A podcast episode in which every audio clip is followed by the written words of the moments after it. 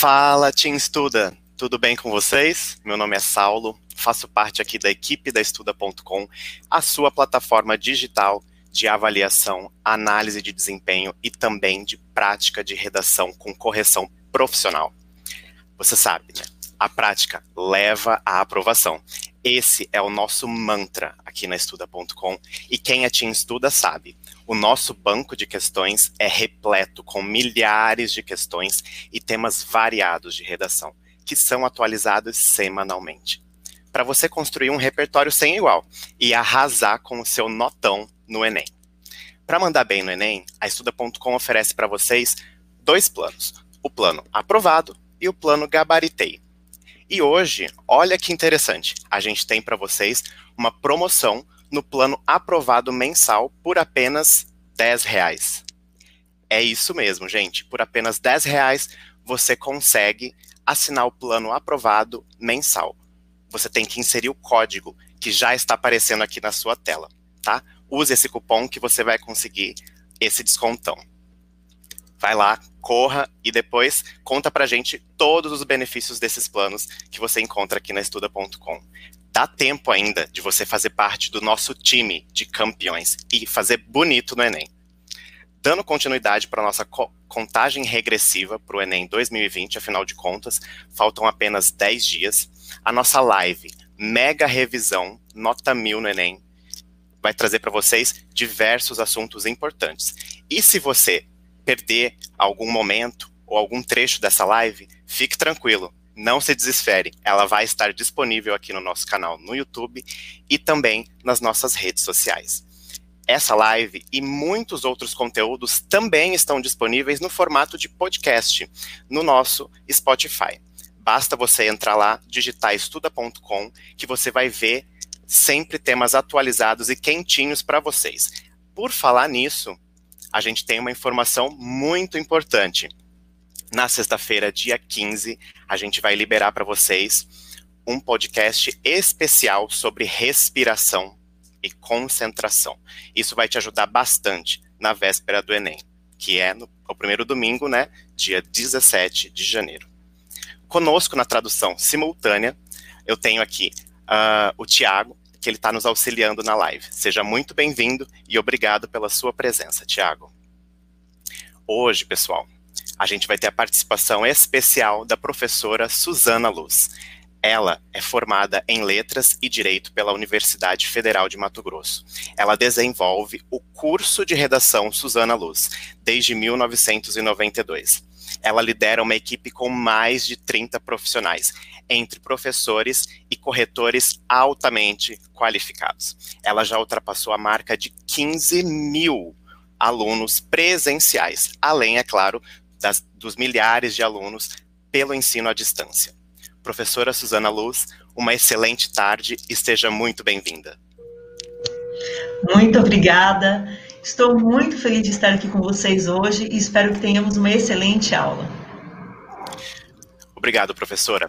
E pensando cada vez mais na acessibilidade e inclusão, agora eu vou me descrever.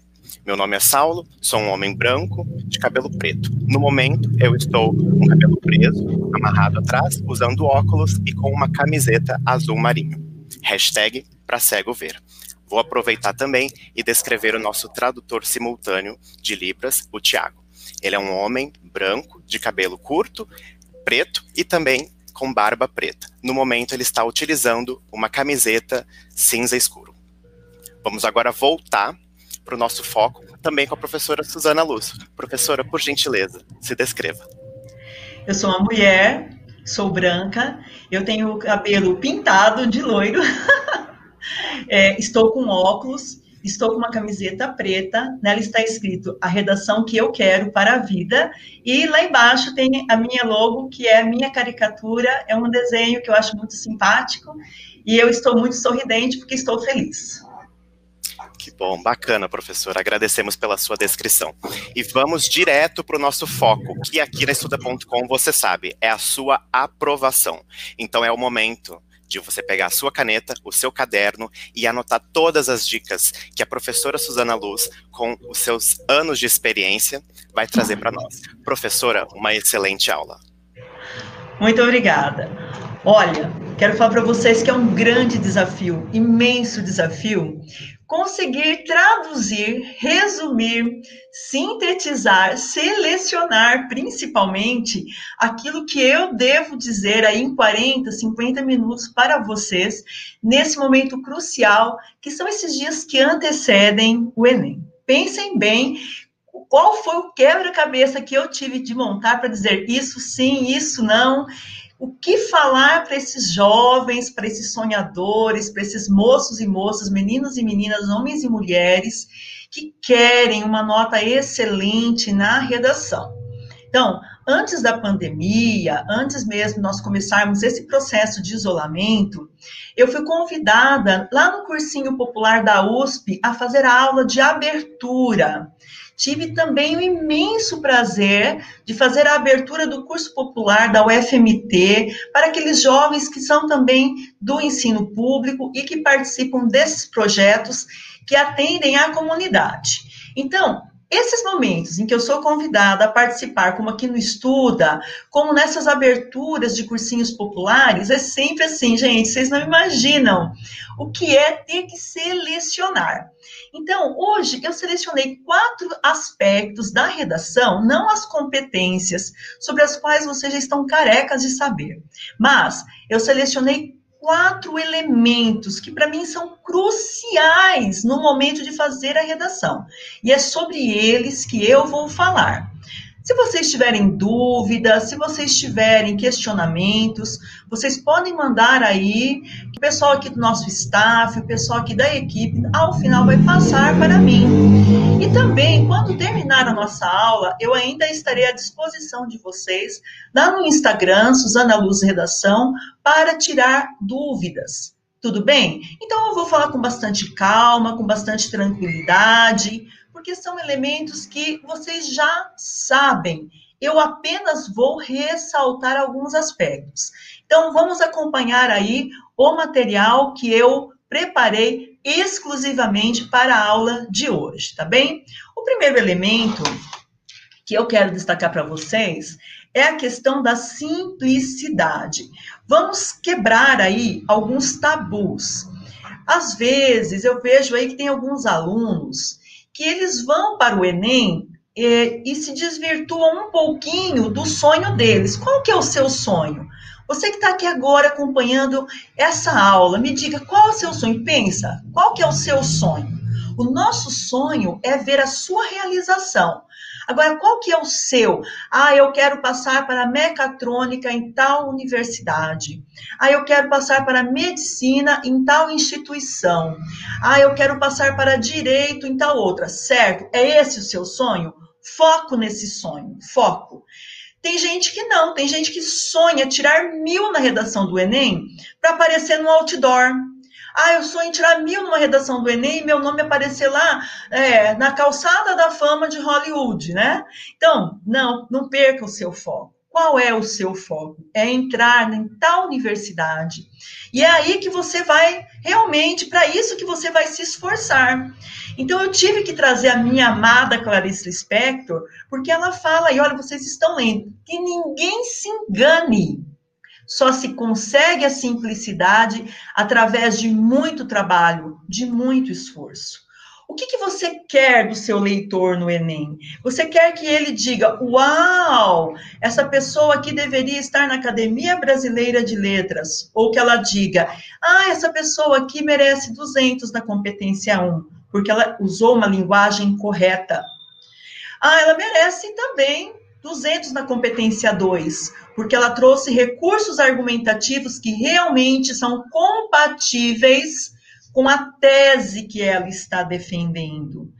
E merece também na competência 3, porque olha como a ideia dela está coerente, olha só como ela conseguiu realmente fazer um projeto de texto, O texto dela tem começo, meio e fim. Ela apresentou muito bem o tema, ela apresentou muito bem a tese, a problematização. Ah, vamos dar 200 também para essa pessoa. Olha, ligou tudo direitinho, deu progressão textual. Ah, mais 200 aqui na competência 4. E fez uma proposta interventiva sensacional. Mostrou que vai ser um universitário proativo. Vai ser aquele universitário que vai chegar lá na faculdade e terá ideias, não vai ficar copiando teses de internet, né?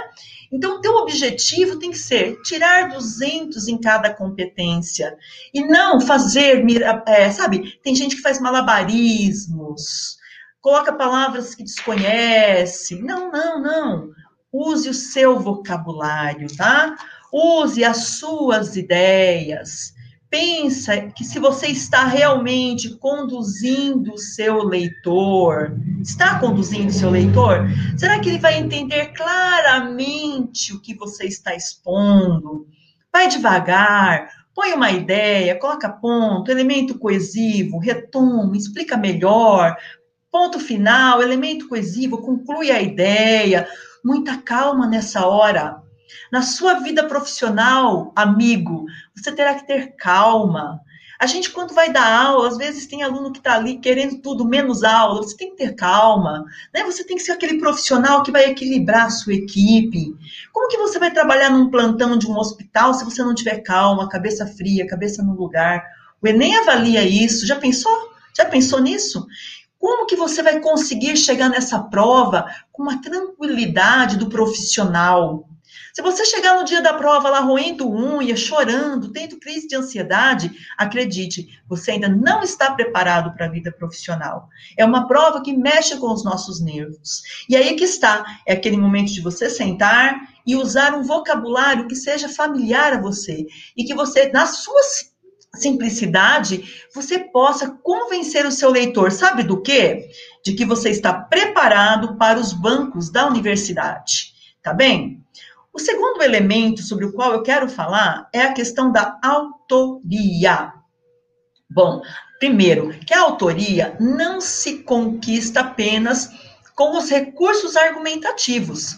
Você também vai demonstrar autoria no seu texto por meio da forma com que você organiza as ideias.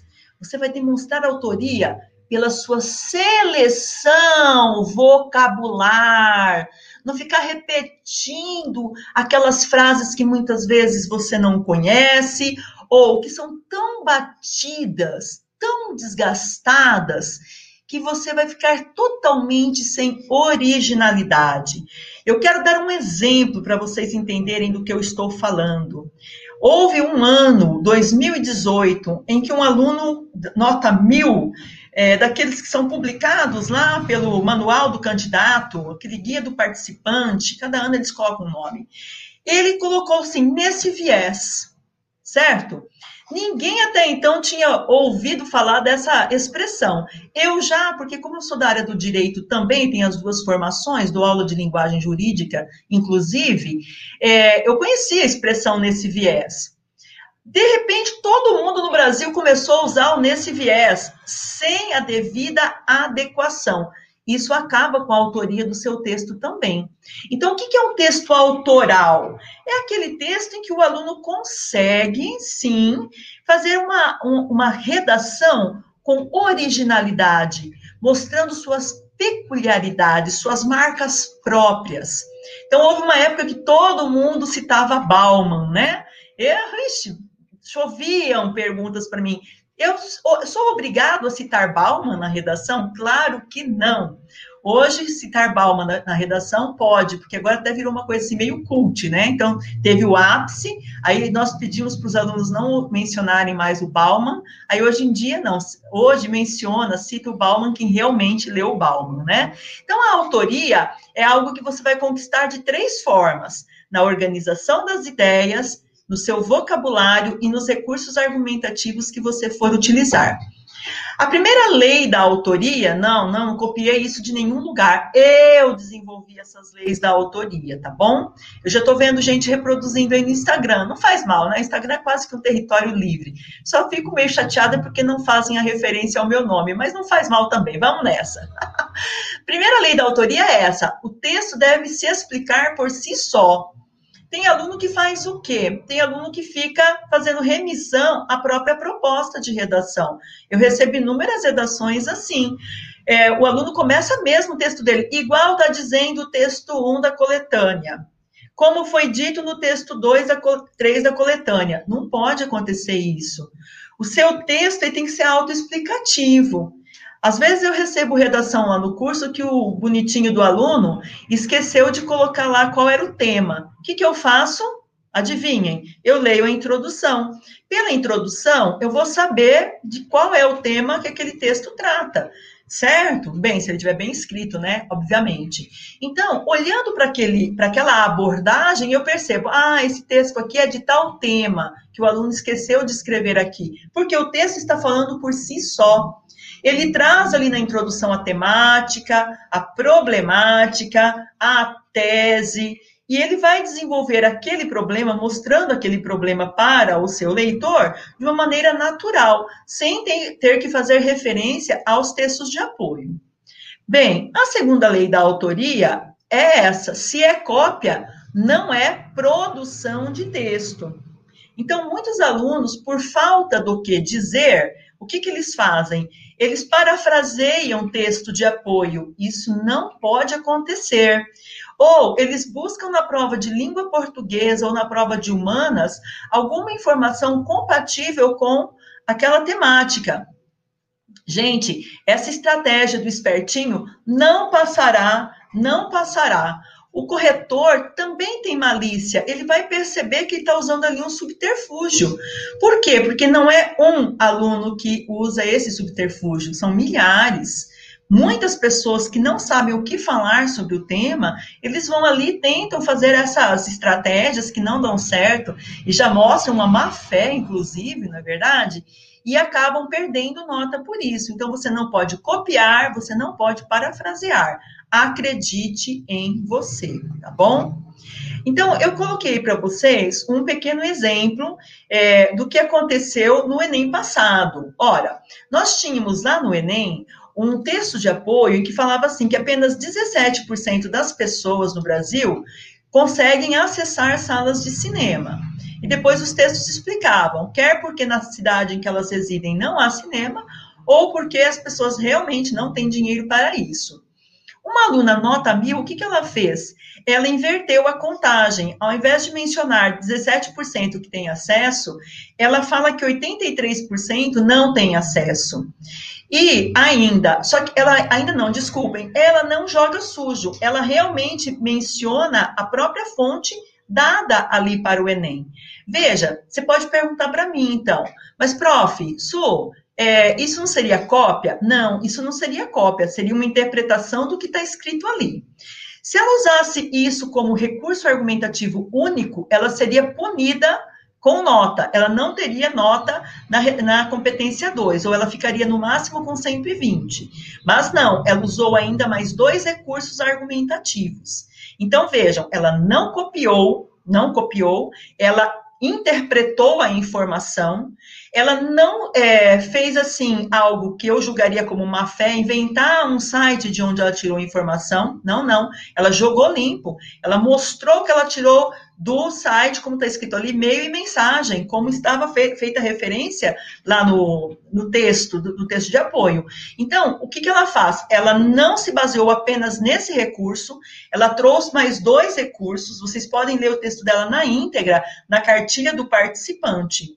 Então, assim, não se sintam tentados a copiar o texto do Enem, mas interpretar as informações que estão ali, isso pode, desde que você traga outros recursos argumentativos.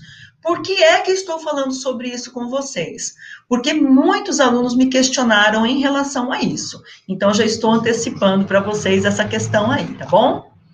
Bom, a terceira lei da autoria é uma que eu julgo muito importante, que ela diz o seguinte: não foi o que escreveu, mas como está escrito. Como que está escrito isso daí, certo? Como que você organizou aquela ideia? Então, eu quero que vocês entendam o seguinte. É, vamos imaginar o seguinte: quem aí já leu o livro Quarto de Despejo? vocês podem imaginar assim: tem algum momento ali que se falava sobre cinema? Te, o texto fala, trata desse aspecto sobre cinema? Pensa bem para quem já leu o livro. Não, ele não fala exatamente sobre cinema, mas nós temos também no Enem um aluno nota mil que escreveu o seguinte: olha, lá no texto sobre cinema, sendo assim, a herança segregacionista de frequências salas cinematográficas e demais plataformas de exibição, então, herança segregacionista, verbo, impede a construção de uma, um capital cultural em parte da população do país. Então, olha só a relação semântica: herança segregacionista, parte da população do país, o que prejudica a democratização do acesso ao cinema. Essa ideia está implícita, mas está valendo, né? Um exemplo disso é o relato da autora Carolina de Jesus em seu livro Quarto de Despejo, no qual ela conta que, por residir na periferia, o dinheiro que seus filhos gastariam para assistir ao, aos longas, né, aos filmes no cinema, não seria suficiente nem para pagar o deslocamento. Então, o que, que eu quero dizer para vocês? É um livro que não tem relação com cinema, mas o aluno aí, o que, que ele fez? Ele não está falando exatamente do cinema, mas ele está dizendo o seguinte: como que certas pessoas, como que um grupo social não tem esse acesso. E isso pode ser visto no livro muito esperto da parte dele. Então, tem aluno que acha assim: ah, o tema é cinema, eu tenho que pensar num filme que fale sobre cinema ou num livro que fale sobre cinema. Não, porque dentro do aspecto do projeto dele, o que ele está mostrando? A segregação. O cinema hoje é para quem pode, não é algo popular, não é algo que está nas periferias. Então, o que, que ele faz? Ele traz essa realidade para o texto dele. Então vamos voltar. Como é que é mesmo? Não é exatamente o que se fala, mas como. Como eu vou organizar essa ideia? E aí a pessoa recebeu esse milzinho dela aí, tá bom? Muito bonito. Quarta lei da autoria: fuja a primeira ideia que venha à sua mente em se tratando da temática colocada aí para você. Fuja, fuja dela. Por quê? Porque o seu texto vai ser mais autoral quanto mais você trouxer ideias suas. Ideias que não estão aí massificadas, ideias que não estão aí batidas e rebatidas. Nossa, eu fico muito irritada, irritadíssima mesmo. Porque aqui no Brasil, hoje em dia, virou o seguinte: ou você é Uber ou você é professor de redação. Todo mundo se meteu agora a ser professor de redação. Não sei como que é na cidade de vocês, mas aqui na minha é assim, ah, tô desempregado, vou virar Uber ou professor de redação. Porque qualquer coisa que eu falo na redação, os alunos fazem e tá bom. Tá bom, não. Se o aluno estiver muito bem orientado, se o aluno não estiver com convicções, ele perde muito tempo ao fazer a redação e ainda cai em grandes armadilhas. Então, uma coisa que me irrita bastante são aquelas frases coringa, né? Frases coringa, citações coringa. Olha, vai com essa citação aqui que ela dá certo para tudo. Mentira! Não dá certo para tudo. Tem cada redação aí que você vê que o aluno tem potencial, mas ele se apega a soluções rápidas, práticas, e ele arrasa, mas esse arrasa é para baixo, viu, gente? Arrasa mesmo, acaba com a nota dele da redação. Então, isso não pode acontecer. Fuja dessas frases coringa. Você chegou lá no Enem, abriu a prova de redação. Olha, gente, eu faço Enem desde 2002. Todo ano estou lá juntinho com meus alunos, solidária, fazendo a prova, né? Meu coração quase sai aqui pela boca na hora da gente ver o tema da redação. Não porque o tema seja a coisa mais importante, porque o mais importante é o seu preparo, a sua tranquilidade, a certeza de que você tem as competências necessárias para fazer uma boa redação.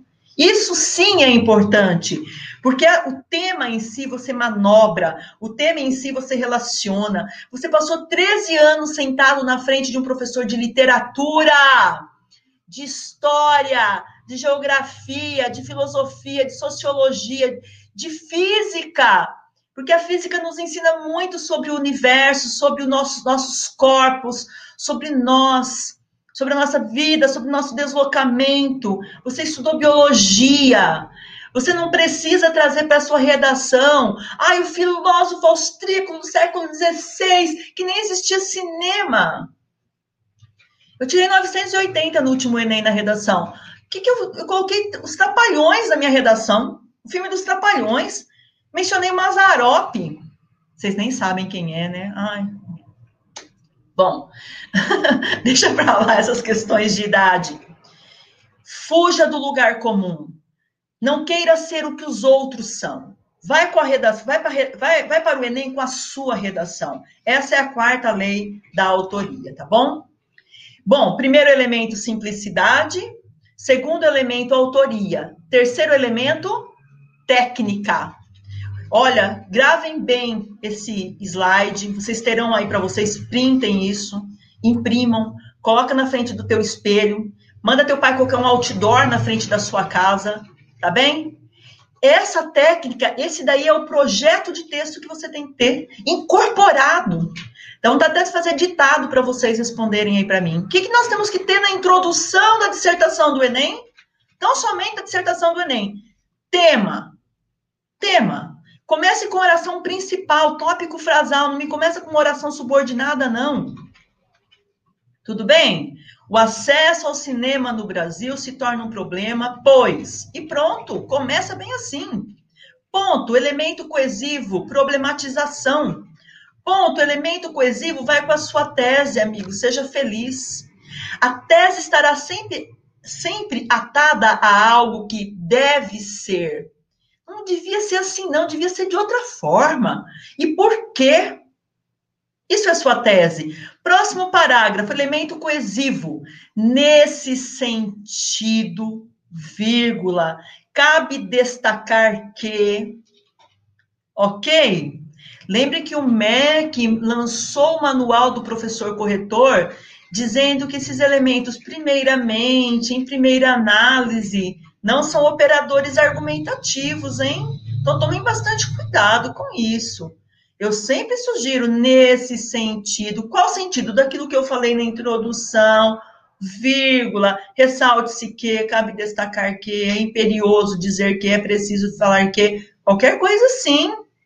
Aí você traz a ideia do parágrafo, aí ponto, elemento coesivo, vem com o teu recurso argumentativo, que ilustra a ideia que você já colocou. Então, elemento coesivo, ideia do parágrafo, elemento coesivo e fecha.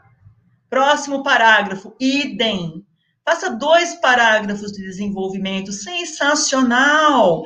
E vem com a sua conclusão. Uma conclusão proativa. Mostra que você não é aquele que só sabe criticar, criticar, criticar. Não, eu também sei sugerir, eu sei quem pode consertar isso. A gente. Vamos lembrar que os ministérios são parte do governo federal. Então, você não vai falar em parceria, porque ali não é parceria, não.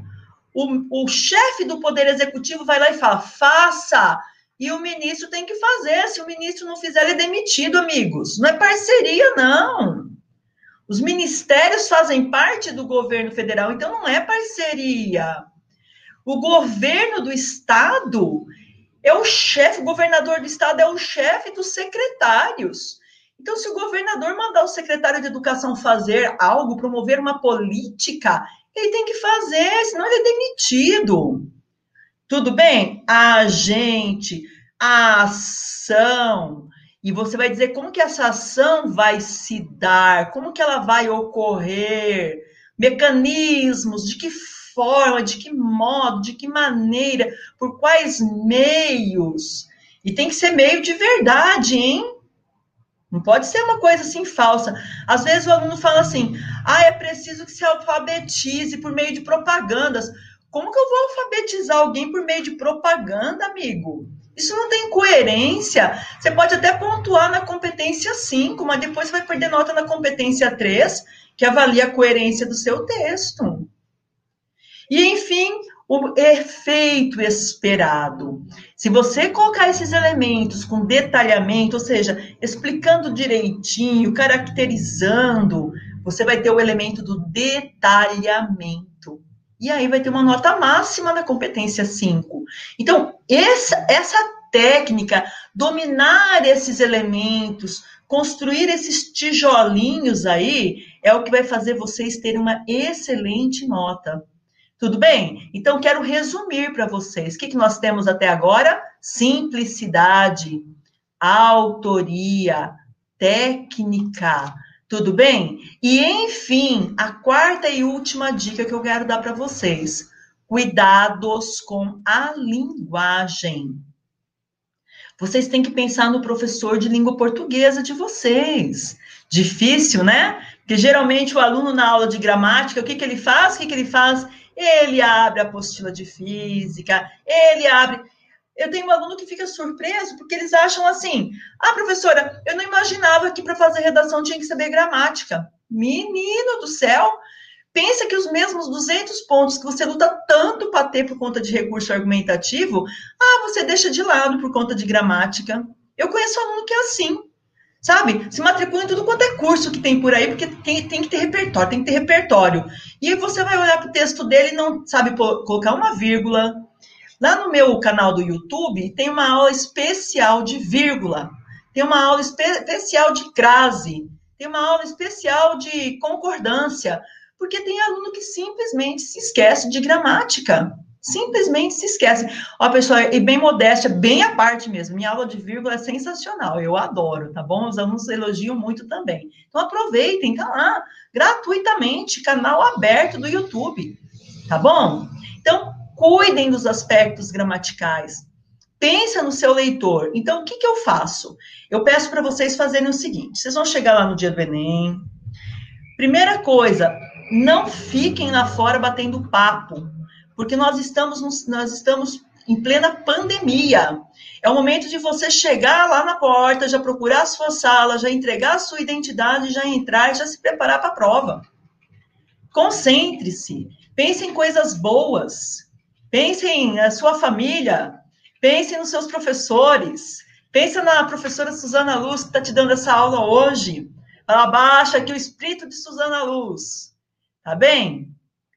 Concentre-se. Bateu o sinal, é a hora de abrir a prova? Abra a prova. Veja o tema da redação por inteiro. Tem aluno que olha o tema lá e se esquece do recorte. Esses dias atrás eu apliquei um simulado em que aluno, os alunos tinham que falar o seguinte, ó, políticas públicas e iniciativas privadas para os cuidados com a primeira infância no contexto brasileiro. Aham! Pegaram a questão da primeira infância, amigos, e esqueceram de políticas públicas, iniciativas privadas. Que nota que eu dei para eles na competência 2? Não importa os recursos que eles utilizaram. Não trataram do tema por inteiro, 120 na competência 2, 160 na competência 3 por não terem defendido a tese por inteiro, do tema por inteiro. E choraram, falaram que eu estava com TPM, que eu tinha brigado com o marido. Ah, professora, a senhora tem que viajar um pouco. Não, aqui é técnica, você tem, você tem que ter técnica para escrever e eu tenho técnica para corrigir. Meu mau humor ou meu bom humor não influenciam nisso, não. Certo? Então você vai chegar, vai olhar o tema por inteiro, vai ler os textos de apoio, vai grifar as principais ideias dos textos de apoio, certo? Se você se sentir à vontade, você pode já começar a fazer seu projeto de texto, ou seja, que tese eu quero defender? Qual o problema que eu vou colocar relacionado a esse tema?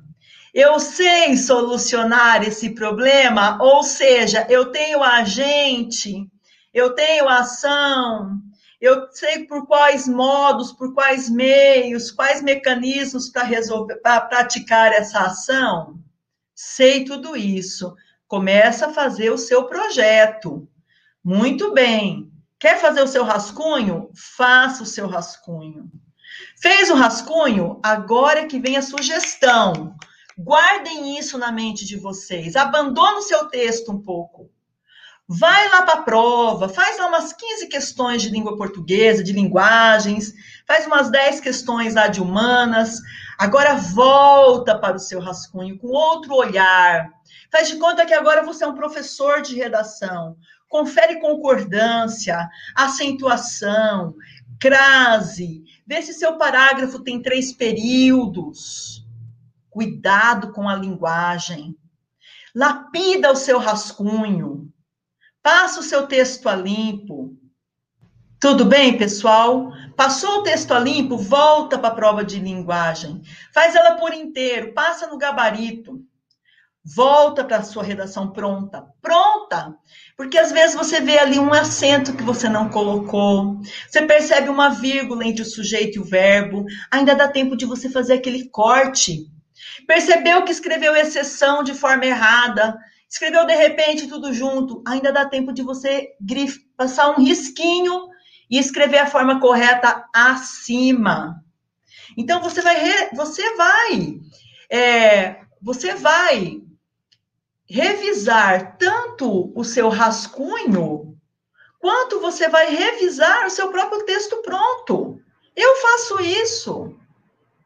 Tudo bem? O que não pode acontecer de jeito nenhum, e eu vejo isso, porque, repito, desde 2002 eu faço o Enem, tá? Eu fico observando, tem gente que faz a prova, faz a prova, faz a prova, e deixa a redação lá para os 50 minutos finais. Você acabou com o seu Enem, amigo. Acabou com o seu Enem. Então, não faça isso, tá? Bom, dicas. Use o vocabulário exato tá? Exato. Olha só, redação nota mil. O aluno escreveu assim, ó. Por fim, caminhos devem ser elucidados para democratizar o acesso ao cinema no Brasil, levando-se em consideração as questões sociais e legislativas abordadas. Essa palavra elucidados está completamente fora de contexto, ela está errada. Talvez ele tenha sido pontuado, porque lembrem que na competência 1, você pode cometer dois erros. Um erro dele está aí, eu não achei outro, tá? Elucidar é esclarecer, é tornar, colocar à tona algo que estava escondido. Tudo bem? Então, some da geladeira o chocolate que você ganhou do seu aluno. Eu ganhei um chocolate delicioso, meu aluno, coloquei na geladeira, no outro dia, faminta, doida para comer o chocolate, eu abro a geladeira, cadê o chocolate? Não está ali eu já mando um recado no grupo da família, né? Ô, bonitos, quem comeu meu chocolate? Silêncio. Falou à noite, nós vamos elucidar esse crime da comilança de chocolate que meu aluno me deu. Isso que é elucidar, esclarecer. Vamos ver os fatos. Quem passou por aqui, certo? Notem que não tem sentido esse elucidado aí. Por fim, caminhos devem ser elucidados para democratizar o acesso então, o aluno quis falar bonito e usou um vocabulário desconhecido. Ora, ele tirou mil, ótimo. Mas se ele tivesse errado mais uma e mais uma, mais outro erro de desvio gramatical, por exemplo, ele já não teria 200 na competência 1. Isso sirva de lição para vocês. Lembre do, da minha dica número 1, simplicidade. Tudo bem? Não vão inventar. Não use marcas de subjetividade. Ah, porque eu penso, na minha opinião, para nós brasileiros, não, o texto tem que ser objetivo. Tristemente o Brasil assistiu. Não, tristemente só uma pessoa sente tristeza. Um país não sente tristeza, tá? Sinceramente falando, não, sinceramente é uma marca muito subjetiva. Evite isso, tudo bem? Evite. Bom, é importante revisar. Como já falei, corrija seu rascunho como se fosse a própria Suzana Luz, como se fosse a própria equipe estuda.com. Revisa, corrija. Lembra daquilo que foi escrito para você na sua correção. Tudo bem? Mesmo depois de transcrito para a folha oficial, você deve sim fazer uma revisão do seu texto. É o que eu queria falar para vocês sobre a questão de linguagem. Simplicidade, autoria, projeto, e cuidados com a linguagem, tá? Eu vou me despedir nesse momento aqui, antes de responder as perguntas de vocês, dizendo o seguinte: olha, o dia do Enem não é o dia do professor, não é o dia dos seus pais, não é o dia do coordenador, não é o dia do seu diretor, tá? Quem vai bem no Enem será você, tá? Você. É por isso que eu costumo dizer: ah, Su, seu aluno tirou nota mil, você nem falou nada. O aluno fale. É claro que eu vibro quando o aluno tira nota mil, excelente. Mas eu tenho aluno que já tirou nota mil e não conseguiu passar na faculdade que ele queria. Eu já tive aluno que tirou 800 e entrou na USP para medicina. E aí? Pela vaga pelo Enem. E aí? Tudo bem? Então, assim, eu vibro quando o meu aluno atinge o objetivo dele, o sonho dele, tá? O dia do Enem é o seu dia, é o dia que você vai brilhar, é o dia que você não tem que acordar, ai meu Deus do céu, hoje é dia do Enem. Não! Você se preparou para esse dia, hoje é o seu dia, é a sua grande estreia. Otimismo, tá bem? Alimente-se bem, durma bem, não deixe que a ansiedade tome conta de você, porque você está entrando na sua vida profissional, colega. Nós não podemos estar ansiosos. Olha só, estou aqui com um prazer imenso. Nossa, eu fiquei muito feliz. Quando o pessoal do estudo ligou para mim, eu acho que ela falou umas cinco palavras. Eu já falei, topo.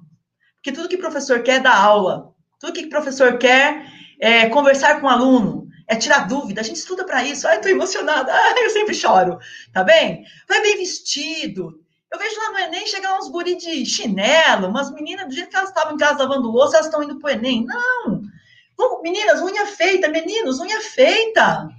Só não pode pintar de vermelho ou preto, porque isso mancha a prova, tá, gente? Vamos, vamos só com uma basezinha, mas vão bonitas, sabe? Bonitos. Arrume o cabelo, meninos. Meninas, façam uma escova no dia anterior, uma massagem relaxante. Escolha uma música que nem qualquer essa daí, ó. Tenha fé na vida, fé no que virá. Nós podemos tudo, nós podemos mais. Ai, que vontade de chorar que eu tô. Ó, oh, pega uma música que te eleve, que te coloca para cima. I got the power, que seja. E vai pro Enem assim, brilhante, sabe? Retumbante. É o seu grande dia, sabe? Brilhe. Creia em tudo que você estudou, naquilo que você fez, que vai dar certo, tá?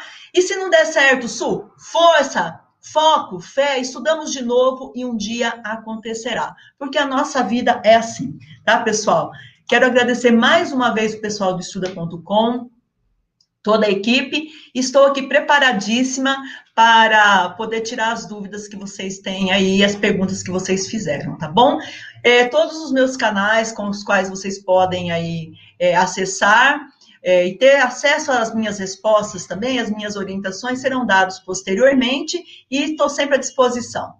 Desde 92 eu sou professora de redação com muito orgulho. Já dei aula de literatura, também adorava interpretação de texto, dou aula de linguagem jurídica. Não atuo como, como profissional do direito, porque realmente a minha paixão está aqui na redação. Tudo bem, então? Vamos lá, temos perguntas?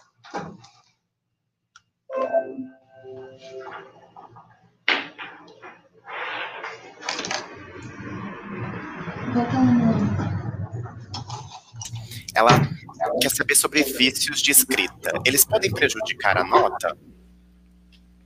Sim, eles podem prejudicar a nota, porque, por exemplo, vamos imaginar uma ambiguidade é um dos vícios de escrita. Lembra que um texto, ele tem que ter clareza. Princípio de um texto, qualquer texto, tá? Ah, achei tão bonitinho, uma vez minha filha falou assim, mãe, quando a minha filha entrou para o direito, ela falou assim: mãe, você também domina a linguagem do direito? Eu falei: sim. Você também dá aula de, de, de escrita formal? Sim. É, e literatura? Sim. Redação Enem? Sim. Para concurso? Sim. Falei, mas são universos muito diferentes. Eu falei, mas por isso que existe a palavra especialista. Então, gente, qualquer curso que eu dê, qualquer, qualquer, a primeira o princípio básico de qualquer redação. Eu já fui professora universitária para publicitários, é a clareza. Então, um vício como ambiguidade, um vício como ecos, é, realmente vai prejudicar a sua nota. Aí depende do vício. Se for um vício como eco, que é aquela repetição, e isso se estender pelo texto todo, você pode perder nota na competência 4. Tudo bem? Então tomem cuidado, porque, claro, quanto mais límpido e, e claro for o nosso texto, melhor. Perfeito, muito obrigado, professora. Mais um questionamento aqui, desta vez da Luísa. Professora, qual seria o tempo ideal para fazer o rascunho mais o texto definitivo? A gente sabe que o, o INEP determina um tempo, né? Mas uh, você, com a sua experiência e ao longo de todos esses anos de Enem, teria realmente um tempo ideal para fazer o rascunho mais o texto definitivo? Tem um tempo ideal, sim. Esse tempo ele vai pairar entre uma hora e 40 minutos e uma hora e 50 minutos. Tudo bem? Ah, mas eu gostaria de fazer só com uma hora. Eu vou falar sinceramente para vocês porque eu não tenho pudores. Eu não consigo. Eu não consigo. Porque, veja, primeiro momento, não sei, com certeza, todos os alunos se sentem assim. Quando a gente vê um tema, dá um choque e um vazio. Porque você olha assim, você fala, não, eu não sei nada sobre esse tema. Não, sabe, um branco.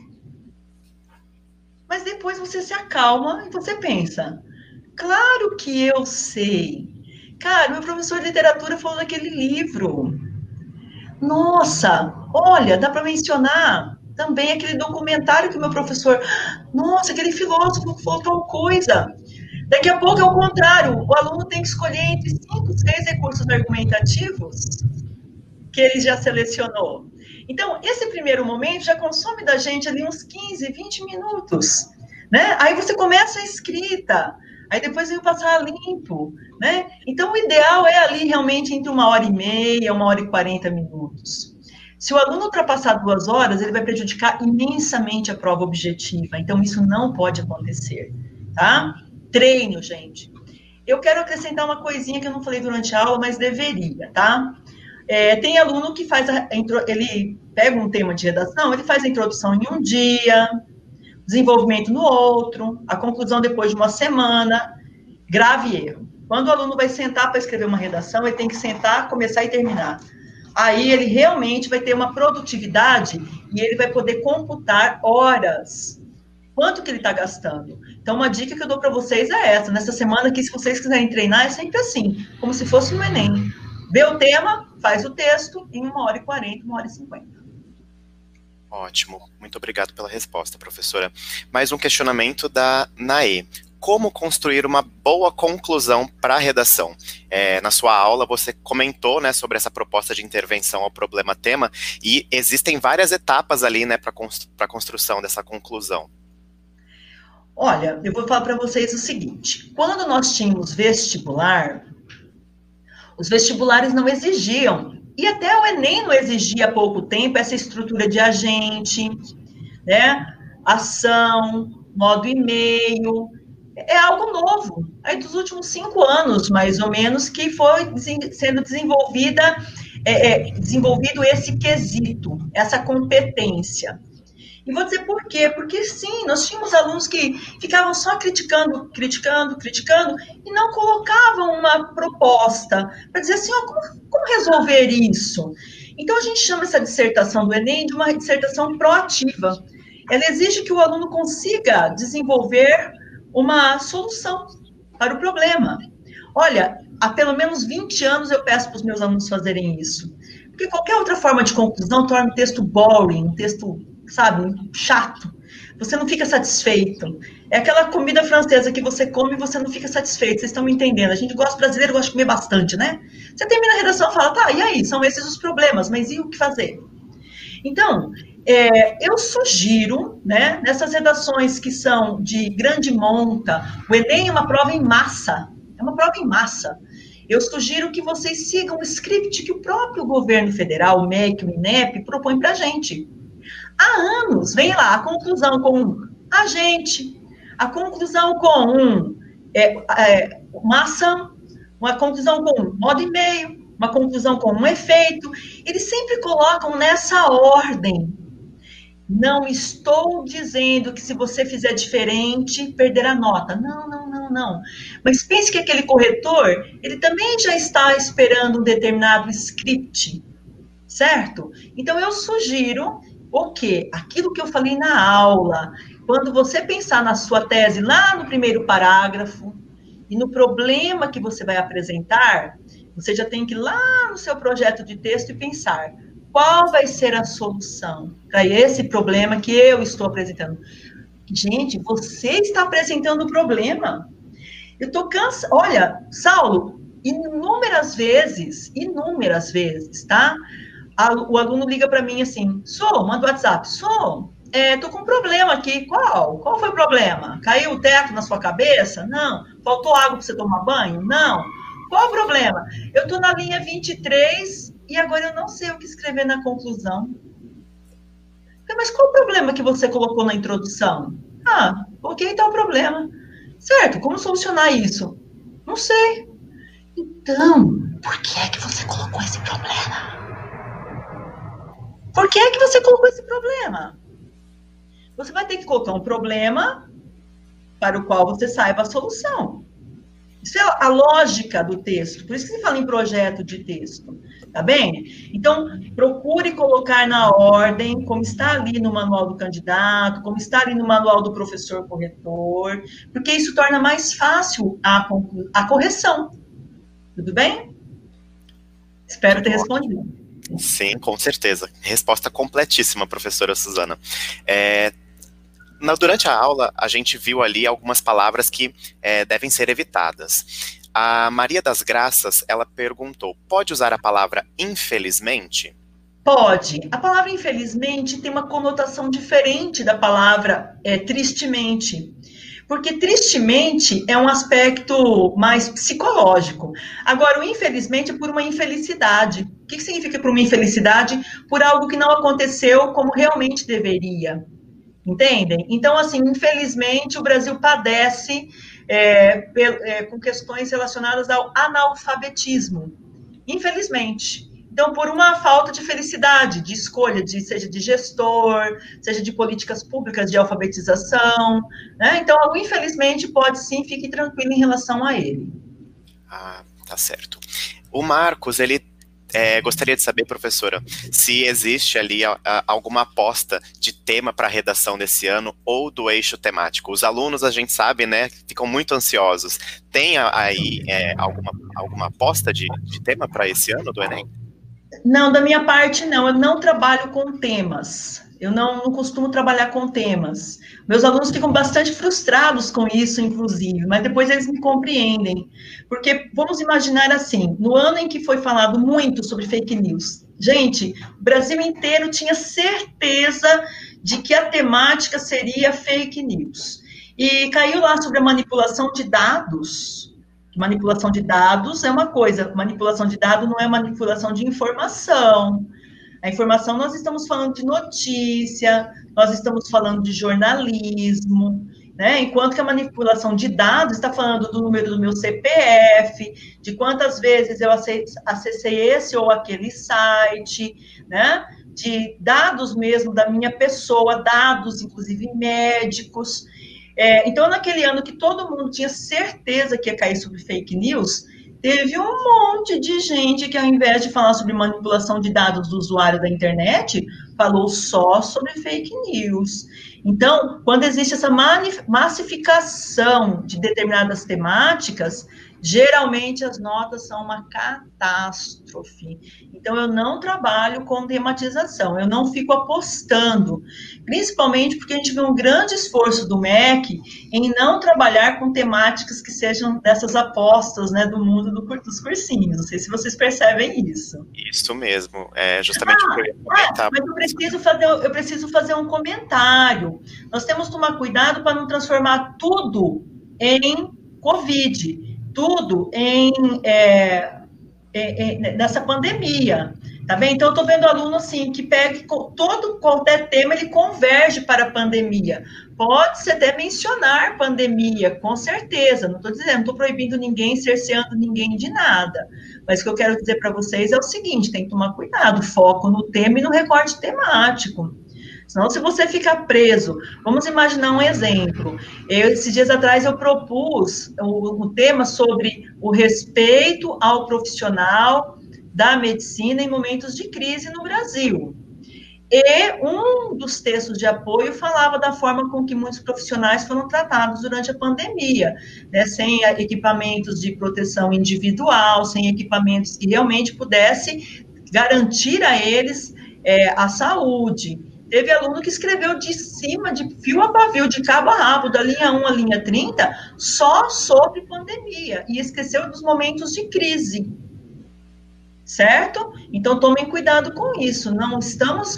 O tema pode até girar em torno de pandemia, mas o aluno tem que ficar tomando cuidado com os recortes, para não falar só sobre pandemia. É um risco de perder pontos por desvio, né, professora? Por desvio, com certeza. Certo. A Tatiane Franco, ela quer saber a respeito da. A, novamente, né, tratando do tema da, da parte da conclusão da redação, se precisa ter dois núcleos de ação. Olha, eu vou falar para vocês assim, eu exijo que os meus alunos coloquem dois núcleos. Sabe uhum. por quê? Porque é o seguinte, o aluno será pontuado desde que ele tenha uma das propostas, um, uma, um dos núcleos completos. Quem vai julgar se está completo ou incompleto é o corretor. Então, eu falo sempre assim: se o aluno coloca apenas um, ele não tem o STEP, ele vai ficar lá no deserto do Saara sem um pneu para andar certo? Ele não tem nada. Furou o pneu, acabou. Então, é interessante que o aluno coloque duas propostas interventivas, dois núcleos de ação, com um efeito só sabe? Ele pode encerrar a conclusão dele com esse, com esse efeito.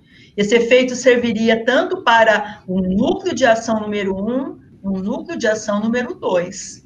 Tudo bem? Até o agente pode ser o mesmo, sabia? Até o agente pode ser o mesmo, mas com ação e modo e meio diferentes.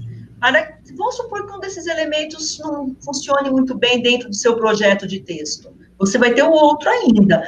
Então, eu acho bem prudente. Eu vou fazer dois. E orientei meus alunos a fazerem o mesmo. Pode ficar tranquila, professora Suzana, que vamos seguir sim as suas orientações. uh, e a última pergunta do Lucas Andrade: Como deve ser usado o gerúndio na redação? A gente sabe que tem que tomar muito cuidado, né, professora? O gerúndio tem que ser usado como tem que ser usado. O que, que o gerúndio indica? O gerúndio indica uma ação em continuidade. Isso significa que eu tenho um tempo inicial e um tempo final, né? Foi estudando muito que eu consegui passar para direito na federal. Estudando muito. Ou seja, comecei um processo e esse processo se estendeu. Tudo bem? Silêncio. Eu estou dando aula. Estou dando aula. Ou seja, comecei e continuei. Comecei aqui, continuei aqui, certo? O gerúndio também indica consequência, tudo bem? É, eu me esforcei muito, passando em primeiro lugar no na FUVEST, tudo bem? Então, passando em primeiro lugar na FUVEST, é o gerúndio que eu usei para indicar uma consequência. Aí pode, de outras formas, não. Vou dizer para vocês, a primeira pergunta que me fizeram é, foi sobre vícios de linguagem.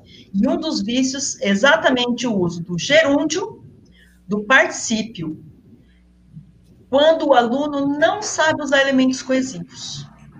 Ele não consegue usar elementos coesivos, então o que, que ele faz? Ele está com o gerúndio, ele coloca um particípio, e isso daí prejudica demais o aluno.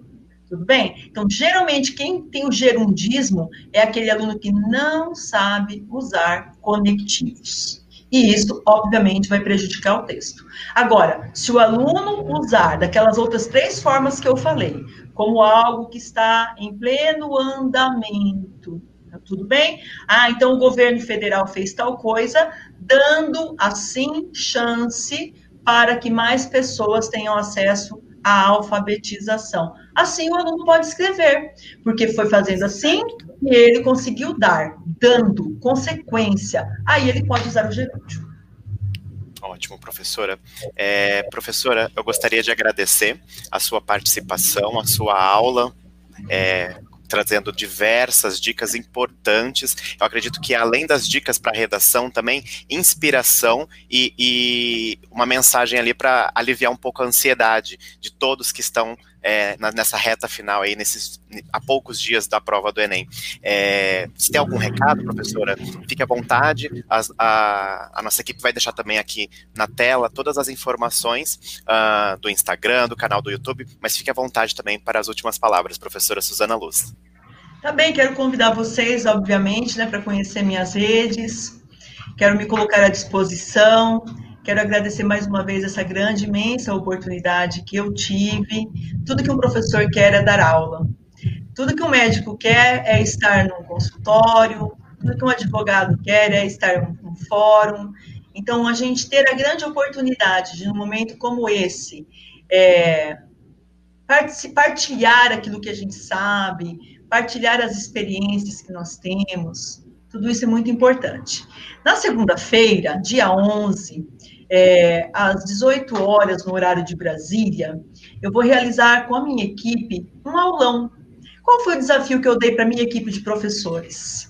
Olha, vocês vão escolher dois temas que nós não tenhamos trabalhado com os alunos, nem apostila, nem simulado durante esse ano, e vocês terão 20 minutos, cada professor, para falar um pouquinho sobre esse tema. Então, vocês podem entrar lá no meu Instagram, e lá vocês terão orientação de como participar desse aulão, que vai ser na segunda-feira agora, dia 11, 18 horas, no horário de Brasília. Tá bem? Mais, eu quero desejar uma ótima prova para vocês. Fé na vida, fé no homem, fé em você, fé no que virá. Você está preparado, dentro das suas limitações de quarentena, das suas limitações da sua idade, das limitações e problemas que você enfrentou esse ano. Mesmo assim, se manteve focado, mesmo assim, tem esperanças. E é nutrido por essa esperança, por esse sonho, que você tem que ir até o Enem. Tá bem? Fé na vida, fé no homem, fé em você e tudo dará certo. Muito obrigado mais uma vez, professora Suzana Luz. E é o mantra aqui da Estuda.com, né? A prática leva à aprovação. É, Com certeza. Além, Exatamente, professora. Eu gostaria também de aproveitar e agradecer ao Tiago Santos, tradutor e intérprete de Libras, que nos acompanhou durante toda essa live. É, se você deixou alguma, algum questionamento, alguma mensagem aqui no nosso chat e infelizmente não foi respondido, fique tranquilo, a sua, a sua dúvida será respondida. É, você pode mandar no nosso Instagram, no, no direct, ou também, se quiser, pode falar diretamente com a professora Suzana Luz. É, as informações dela estão aqui de todas as redes dela, fique à vontade para entrar lá e mandar sua dúvida para a professora Suzana Luz. É, para quem chegou um pouquinho depois, esse, essa live vai ficar disponível completa aqui no nosso canal do YouTube. Fica o convite para você se inscrever e também participar das nossas redes sociais. A Estuda.com está junto com você nessa reta final para o Enem. Fique de olho que nós temos muitas novidades e dicas importantes até o dia, da, o primeiro domingo do Enem, dia 17. Muito obrigado a todos e até a próxima.